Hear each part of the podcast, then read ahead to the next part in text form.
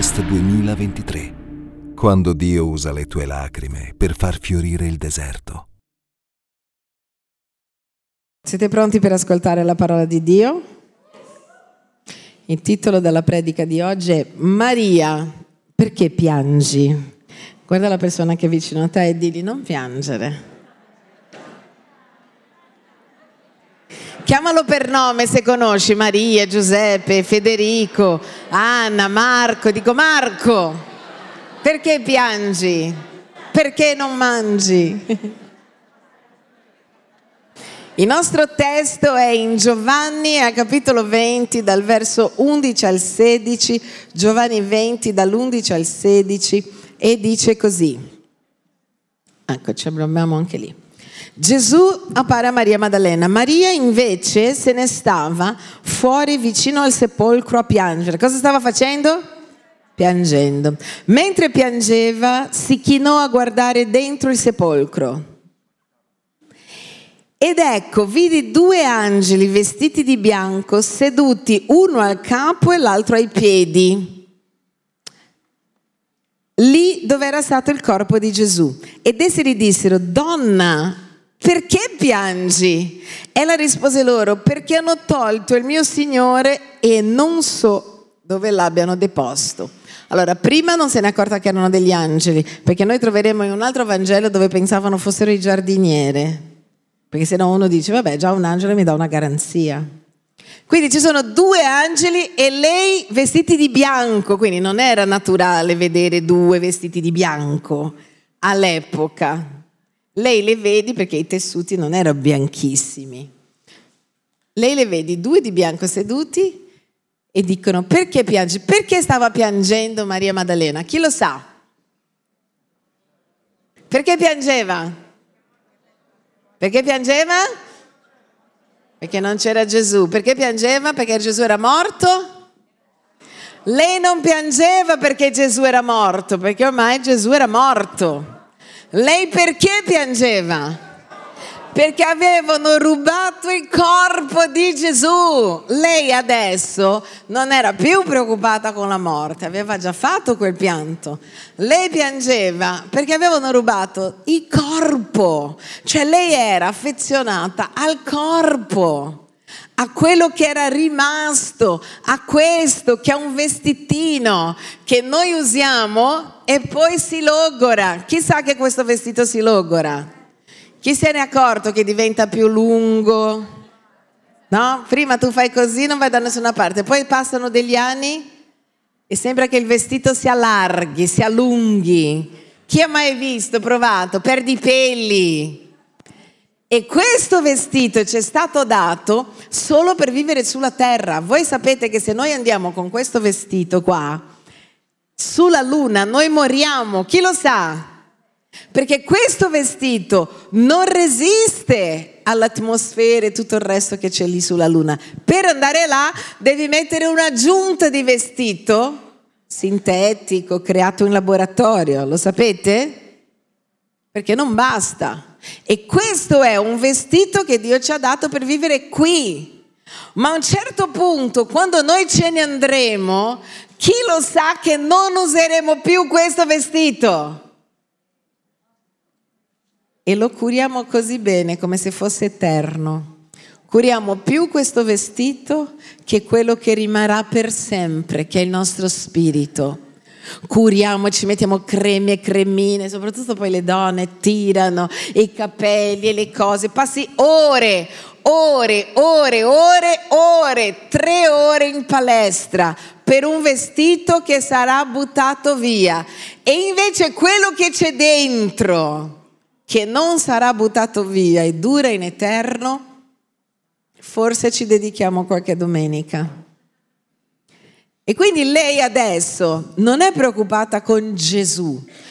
Perché? Perché per gli ebrei la sepoltura era santa.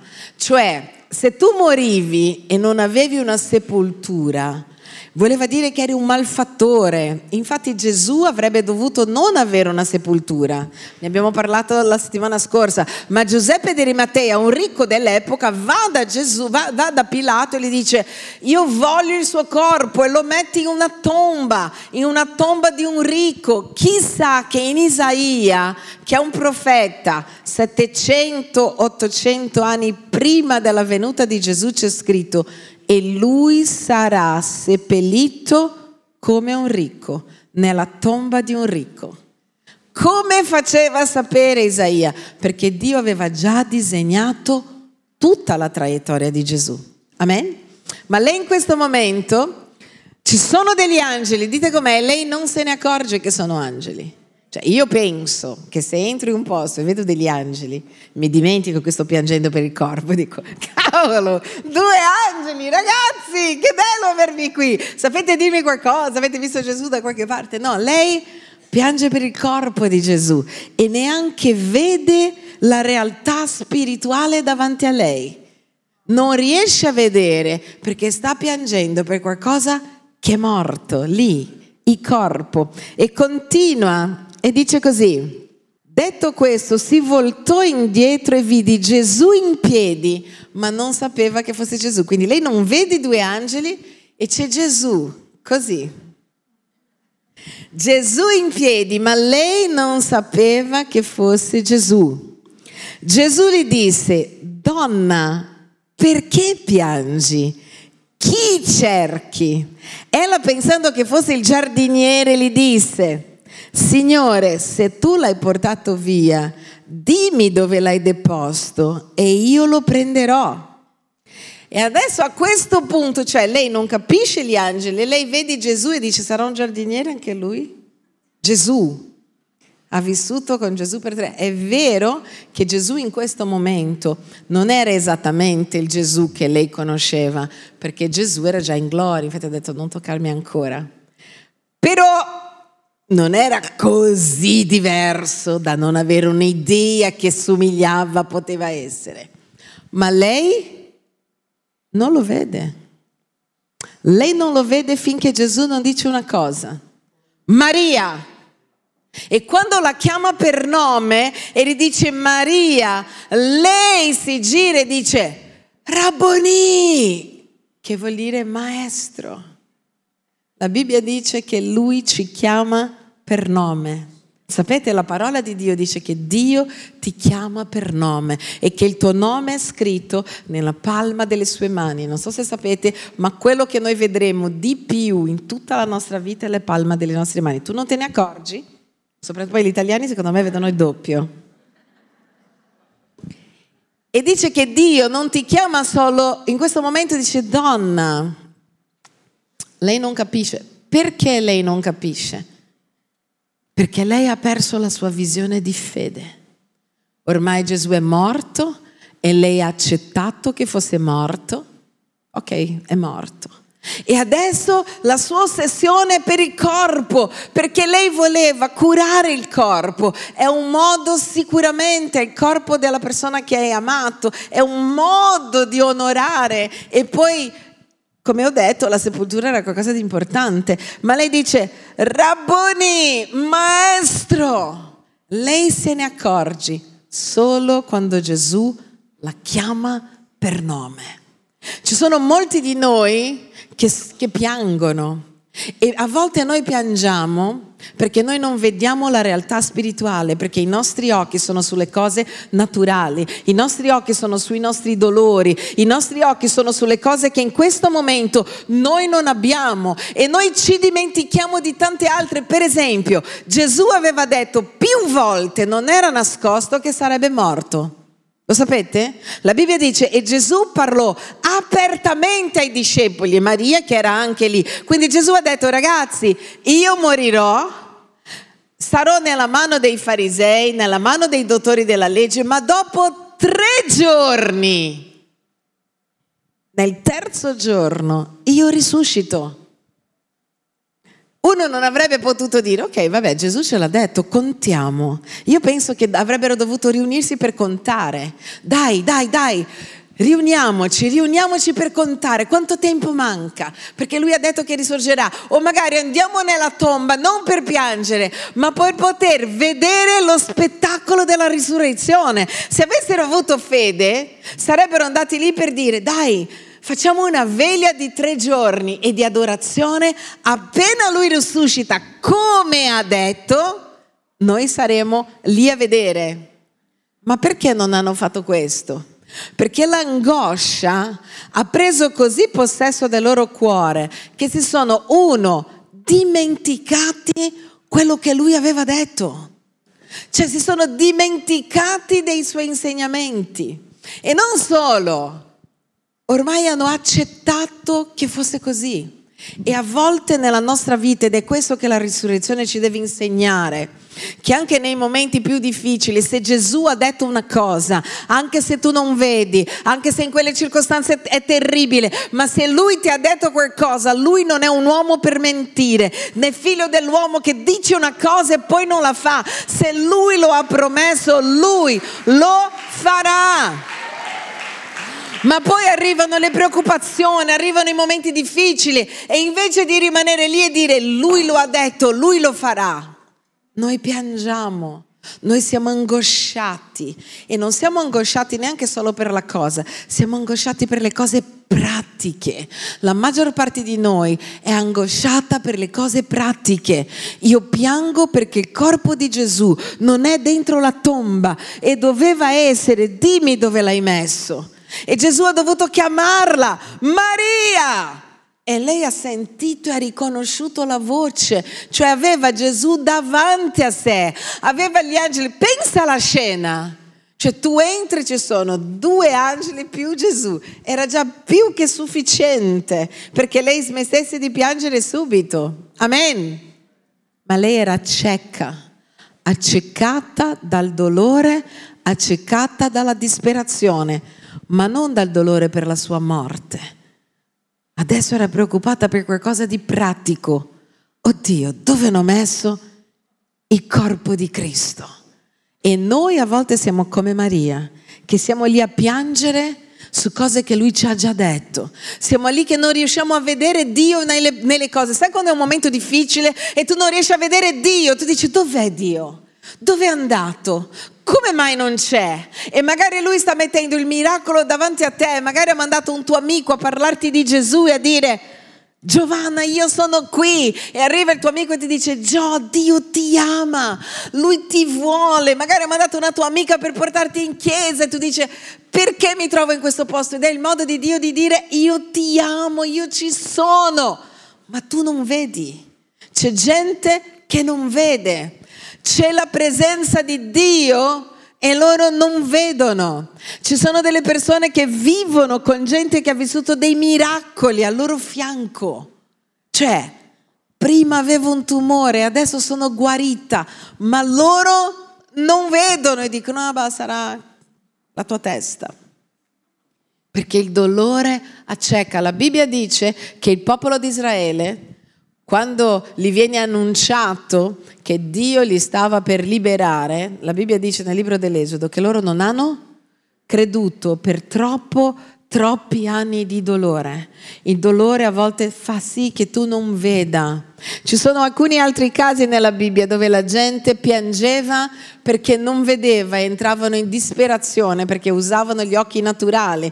Per esempio, in Apocalisse c'è Giovanni a un certo punto che Dio gli dice dobbiamo aprire i libri, i sigilli per raccontare quello che sarebbe avvenuto alla fine dei tempi. E la Bibbia dice che Giovanni inizia a piangere e dice che piange, piange, piange, dice lui piangeva perché diceva non c'è nessuno in grado di aprire questo libro che io conosca.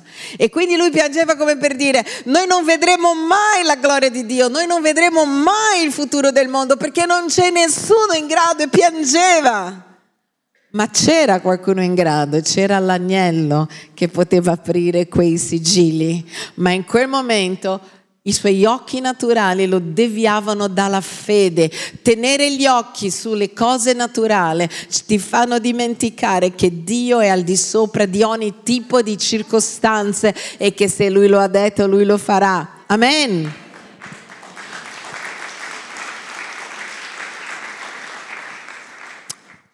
Il pianto è una esagerazione di sentimenti, lo sapete? Quando è che noi piangiamo? La maggior parte delle volte quando non stiamo bene. Però si può piangere anche di gioia, lo sapete? Fai una festa a sorpresa a una persona, non sta aspettando, oggi gli arriverai con un regalo che non sta aspettando, non lo so, e quella persona che pensava che magari tu non volevi più sapere di lei, si commuove quando noi abbiamo emotività esagerata, sia nella tristezza che nella gioia, noi piangiamo. Cioè, Dio ha creato un meccanismo che per dire che siamo all'esagerazione della nostra emotività inizia a cadere dell'acqua. Quando tu vedi l'acqua che cade, tu dici questa persona sta soffrendo molto o è molto felice. Ed è un modo, io mi sono domandata, perché Dio non ha fatto questa cosa dentro, l'ha fatto fuori? No, uno poteva piangere verso dentro. Tu sentivi le lacrime e dicevi, eh sì, sono all'esagerazione del mio dolore o della mia gioia. Perché lui ha fatto in modo che questo fosse visibile? Perché? Io non vedo le mie lacrime. Chi è che vede le mie lacrime? perché lui voleva che il dolore e la gioia fossero condivisi. Sempre. Voleva che tu potessi condividere il tuo dolore con qualcuno, ma voleva anche che tu condividessi la tua gioia. Cioè lui ci ha creato per condividere la gioia e condividere i dolori. Amen. Quindi quando tu vedi qualcuno che sta piangendo, non far finta di niente, vai verso o piangi con. Sapete che poi ci sono quelli che piangono con? Sapete che c'è gente che non può vedere un altro che piange, che inizia a piangere? Vi è mai capitato questo? Che vedi una persona che sta soffrendo troppo e tu cerchi di trattenere e non ce la fai? Avete notato questo? Chi ha mai visto un film e si è messo a piangere? Anche gli uomini piangono. Chi? Come mai hai pianto in un film? Dimmi, come mai hai pianto in un film? Perché quella scena quella scena che ti fa piangere è una scena che parla della tua vita. È qualcosa o che tu vorresti, io ne so, una persona che ama profondamente uno, è qualcosa che o vorresti, anche quello, o ti medesimi nel dolore della persona. Vedete, perché noi siamo esseri creati per condividere, ma quando noi siamo ciechi, Gesù ci chiama per nome quando noi non vediamo, ma è perché piangi? Allora io mi immagino Maria che dice ok, non, non ho più Gesù, almeno volevo il suo corpo. Cioè lei avrebbe smesso di piangere se avesse visto il corpo, si sarebbe accontentata di un corpo quando poteva vedere la sua gloria. Si stava accontentando di qualcosa, perché il pianto all'inizio è forte, poi tu inizi ad adattarti. Ma Dio voleva dare di più a Maria, lui voleva dare se stesso. Amen? Pienamente. Ma quando noi siamo angosciati, noi non vediamo. C'è un altro passaggio nella Bibbia, in Luca, capitolo 24, verso 25-27 dove Gesù è per la strada con i discepoli di Emmaus e Gesù è già risorto, cioè è vivo e fa una strada con loro. Quindi Gesù si mette di fianco a due discepoli che lo conoscevano. Dite com'è, lo conoscevano. Si mette di fianco e inizia a chiacchierare con loro. E loro iniziano a dire, hai sentito che tragedia? Oh, pensavamo che fosse il Messia. Sembrava proprio che fosse lui. Non sembrava che fosse lui. Eh, sembrava, cavolo, ha confrontato i farisei, ha guarito gli ammalati, ha camminato sull'acqua, ha fatto delle cose che nessun essere umano aveva mai fatto. Noi pensavamo le folle erano dietro di lui e Gesù è lì che discorre con loro. Così? E poi dice, allora Gesù disse loro, o insensati e lenti di cuore nel credere a tutte le cose che i profeti hanno detto. Di nuovo Gesù sta dicendo, voi avete letto i profeti, sta parlando dei discepoli che andavano ogni fine settimana nella sinagoga. E oltre ad andare ogni fine settimana alla sinagoga, questi qua conoscevano i profeti e Gesù aveva detto anche a loro, perché aveva detto a tutti che sarebbe morto. E lui dice, insensati e lenti di cuore nel credere nelle cose che i profeti hanno detto. Come per dire, i profeti hanno detto che avrebbe dovuto morire. Come mai? E poi dice, non doveva il Cristo soffrire tutto ciò ed entrare nella sua gloria? Gli fa la domanda. E cominciando da Mosè, da tutti i profeti, spiego loro le scritture, le cose che lo riguardavano. Cioè, Gesù inizia a fare una lista da Mosè, cioè salta anche Genesi, da Mosè e discorre tutta la Bibbia con loro, cioè li predica il Vangelo, guarda, vi faccio una lista, ho fatto vedere una volta. Gesù in tutta la Bibbia. Praticamente Gesù gli spiega questo che sto mettendo qua. Guarda, dice in nome di Cristo. Passerò, forse abbiamo lì le slide. Ecco, inizia lì. Puoi passare, passa che così loro vedono. Andate da slide a slide. Guardate il Messia, guarda là la lettera romani, Matteo, Apocalisse. Vedrete, guarda, vai, vai, vai, guarda. Troverai tutto nei Salmi, Geremia, Zaccaria, nel Nuovo e nell'Antico Testamento. Vai, vai, vai, vai. Guarda, guarda. Guarda tutta la Bibbia che parla di Gesù. Nuovo e Antico Testamento che dice che lui è l'agnello, che lui è la salvezza, che lui sarebbe morto, che sarebbe nato a Nazareth da una madre, da una donna vergine. Guarda, guarda, che lui sarebbe stato la radice di Sai. Vai, vai, guarda, guarda là. Continua a leggere. Guarda tra il Nuovo e l'Antico Testamento. Gesù che sta discorrendo tutto questo. Guarda, sarà il mediatore, il salvatore, l'agnello, la progenie, la rocca spirituale. Vai il principe, il leone, il Nazareno, sarà un profeta, un profeta che viene da Nazareth per tutto il mondo, la gloria del popolo, la consolazione, la redenzione, il primo, l'ultimo. Sarà la porta delle pecore, il sommo pastore, il buon pastore. Vai, vai, vai, vai. Continua. Il capo del corpo, il principe della pace, il giglio della valle, l'appropriazione dei nostri peccati. Continua. Lui discorre tutta la Bibbia. Guarda, tutta la Bibbia. E dice qua che lui da Mosè inizia a discorrere tutta la Bibbia, continua perché è lunga.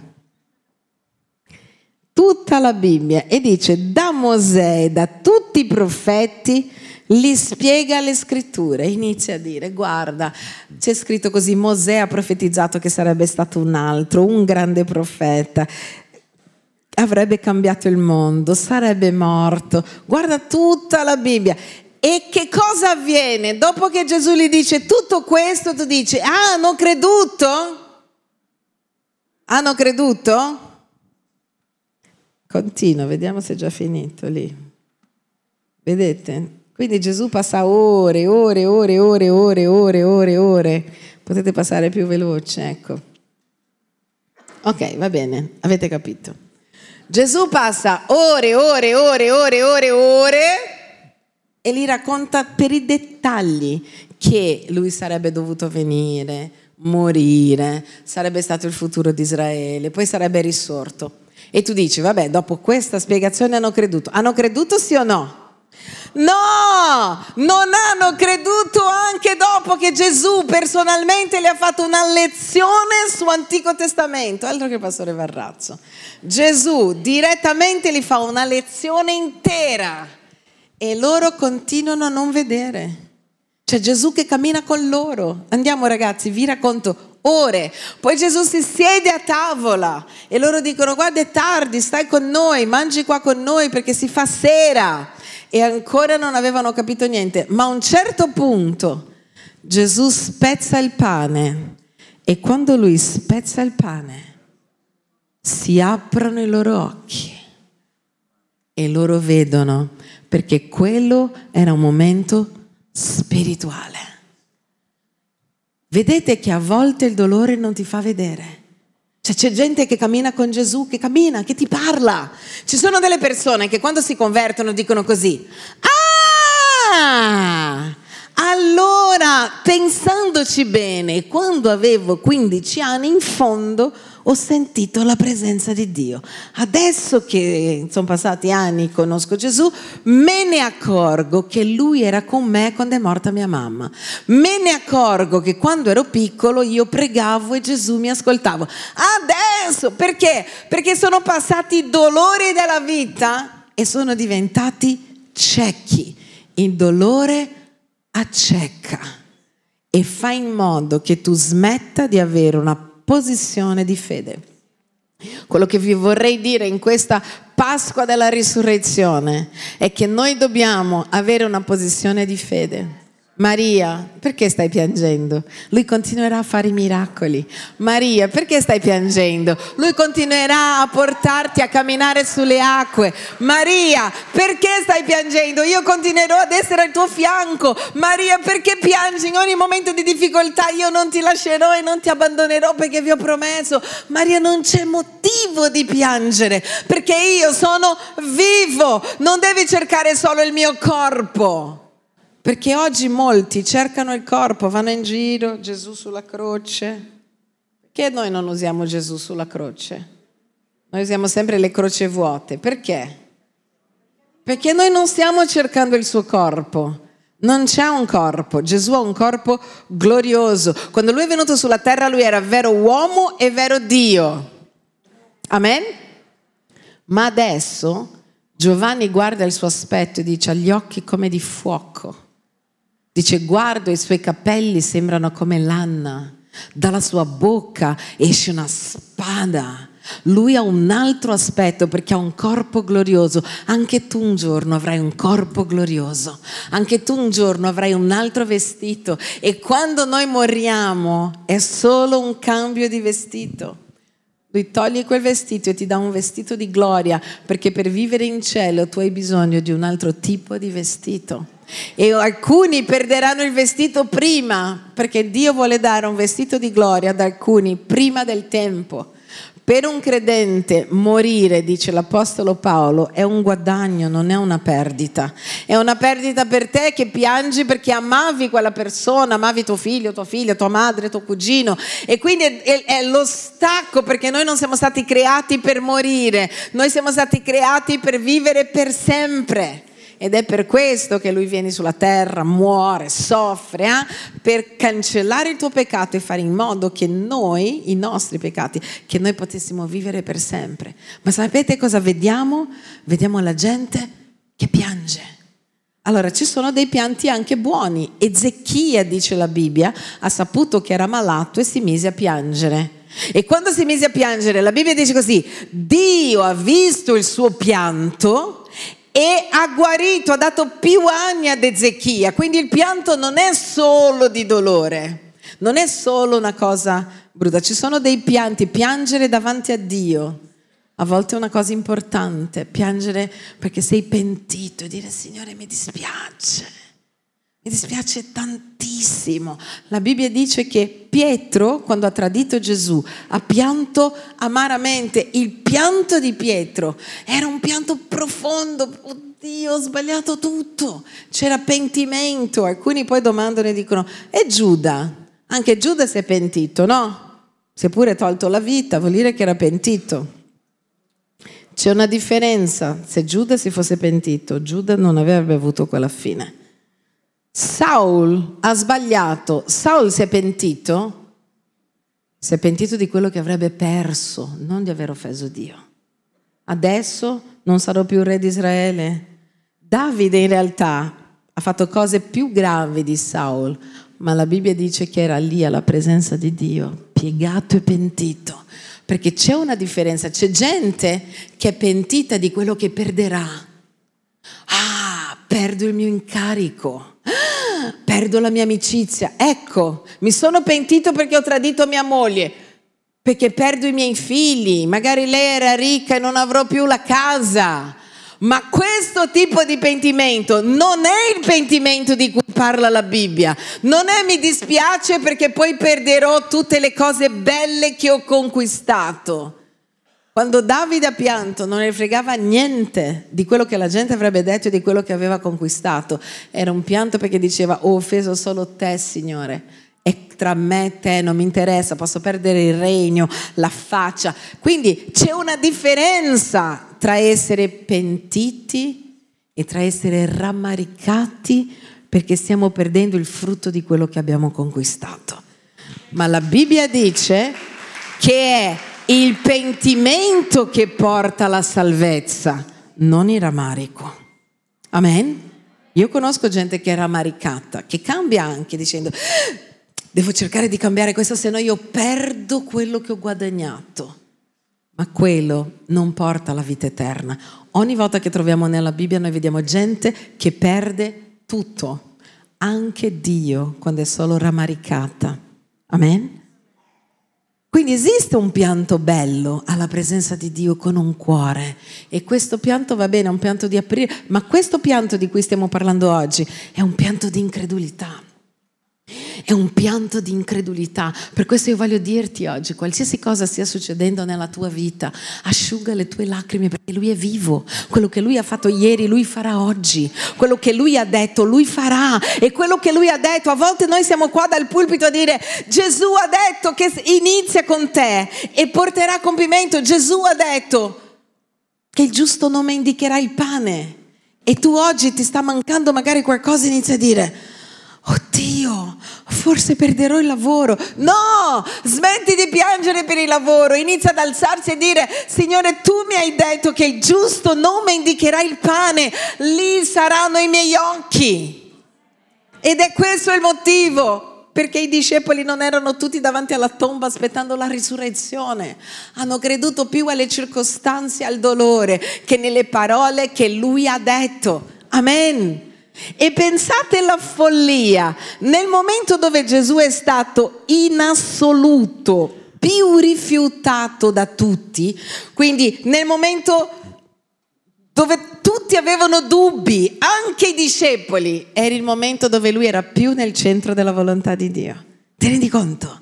Cioè nel momento dove tutti lo abbandonavano, nel momento dove tutti andavano via, dove i discepoli avevano paura, dove la gente diceva se sei Dio scendi dalla croce, in quel momento lui era nell'epicentro della volontà di Dio. Gesù ci ha insegnato che non è il compiacimento delle persone, quello non è un segreto per dire che sei nella volontà di Dio. A volte tutti saranno contro di te, forse sei nell'apice della volontà di Dio. Lui ci ha insegnato che la volontà di Dio non ha niente a che fare con compiacere le persone, ma a che fare con compiacere Dio stesso. Amen. Lui ci ha insegnato che dando che si riceve non è ricevendo che si dà. Lui ci ha insegnato che c'è una fonte dentro di noi che sgorga per la vita eterna e non finirà questa fonte di gioia e di grazia. E lui oggi vuole insegnarci a non piangere per le cose che lui ha detto che sono nostre e che sarà una gioia per noi. Lui ti vuole insegnare che non importa quello che c'è dietro, perché se tu continuerai a guardare le circostanze, tu perderai la gioia di contemplare il Salvatore, la gioia di vedere il mondo spirituale che si apre davanti a te, la gioia di vedere angeli, di vedere miracoli, di vedere Gesù che cammina al tuo fianco, perché sei distratto dal dolore, dalle circostanze. C'è gente che è così distratta dal dolore che è successo ieri che non riesce a vivere il meglio di Dio oggi. E Dio è lì che sta dicendo io voglio rimetterti nel ministero, io voglio farti crescere, io voglio cambiare pagina, ma tu non riesci a vedere che Dio vuole fare questo. Perché tu sei lì pensando là dietro ho sofferto, mi hanno rubato quella cosa. E Dio ti sta proponendo cose, sta mettendo cose nuove davanti a te e tu guardi le cose nuove e non li vedi e sei ancora lì che dice hanno portato via il corpo del mio Signore. Mi hanno massacrato quando ero piccolo, mi hanno massacrato in quel luogo, nel lavoro, nella chiesa, nell'ospedale, dove sia. Ed è perché sei lì non stai vedendo il mondo sovrannaturale, ma una buona notizia per te. Dio oggi ti chiama per nome e ti dice Carla, Giovanni, Andrea, Lara, io sono qui e sono vivo posso ancora fare tutto per te, non sono morto, la tomba è vuota. E io prego che Dio apra oggi i tuoi occhi spirituali e tu veda che Lui ha un futuro, una speranza, che Lui ha per te cose più grandi, che Lui vuole ancora camminare con te. Qual è stata poi la fine di Maria e dei discepoli? Quando lo hanno incontrato, hanno continuato a vivere con Lui e Lui ha incominciato a vivere attraverso di loro. Però all'inizio la Bibbia dice che Maria va da Pietro e dice Pietro è vivo. Pietro non crede. Dice ai discepoli è vivo. E loro non credono. Arrivano i discepoli di Emmaus, vanno fino a Gerusalemme e loro non credono per due motivi. L'abbiamo visto morire. L'abbiamo visto morire, ma lui non aveva detto che moriva e risuscitava. Ma le circostanze erano più grandi della loro fede. E in quel momento la Bibbia dice così, Gesù si meravigliò per la loro incredulità. Cioè Gesù ha guardato e ha detto, cioè, hanno vissuto tre anni con me hanno ascoltato tutta la mia, cioè lei era meravigliata, dice non è possibile che non credono. Alcuni di noi siamo così, non è possibile che non credi che Dio è buono, giusto, meraviglioso, poi vuole fare miracoli per te. Non è possibile che non credi che Lui può cambiare qualsiasi cosa o persona, non è possibile. Il tuo dolore ti sta accecando, ti sta indurendo e se tu rimani duro, non vedi. Per questo Lui oggi ti chiama per nome, ti dice apri gli occhi. Hanno dovuto vedere, cioè Gesù, tutti dicono, ah perché Tommaso ha dovuto toccare. Tommaso ha dovuto toccare perché Tommaso non c'era quando Gesù è apparso a tutti loro e gli ha detto mi meraviglio della vostra incredulità. Non era l'unico incredulo, era solo che non c'era nella messa, non era venuto.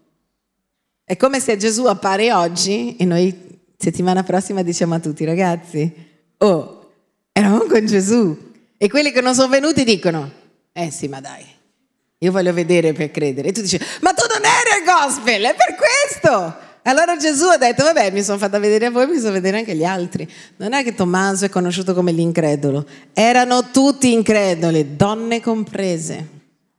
Amen? Però c'era stata una differenza perché Gesù è apparso prima alle donne. Perché? Ho sentito un eh.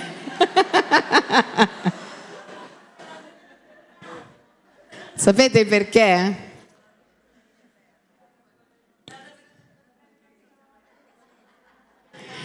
Prima perché la notizia sarebbe volata. Cioè, era internet dell'epoca. Parli a due donne, tutto Israele viene a sapere in poco tempo. Era il modo di propagare la notizia. Ma poi perché loro erano lì sotto la croce ed erano lì ancora davanti alla tomba. Cioè, mentre loro avevano già messo una pietra sopra, loro almeno affettivamente volevano stare vicino a Gesù. E lui li ha onorate per questo desiderio anche solo di curare il suo corpo morto. Amen? Che era quello che gli era rimasto. Perché Dio onora coloro che lo onorano sempre.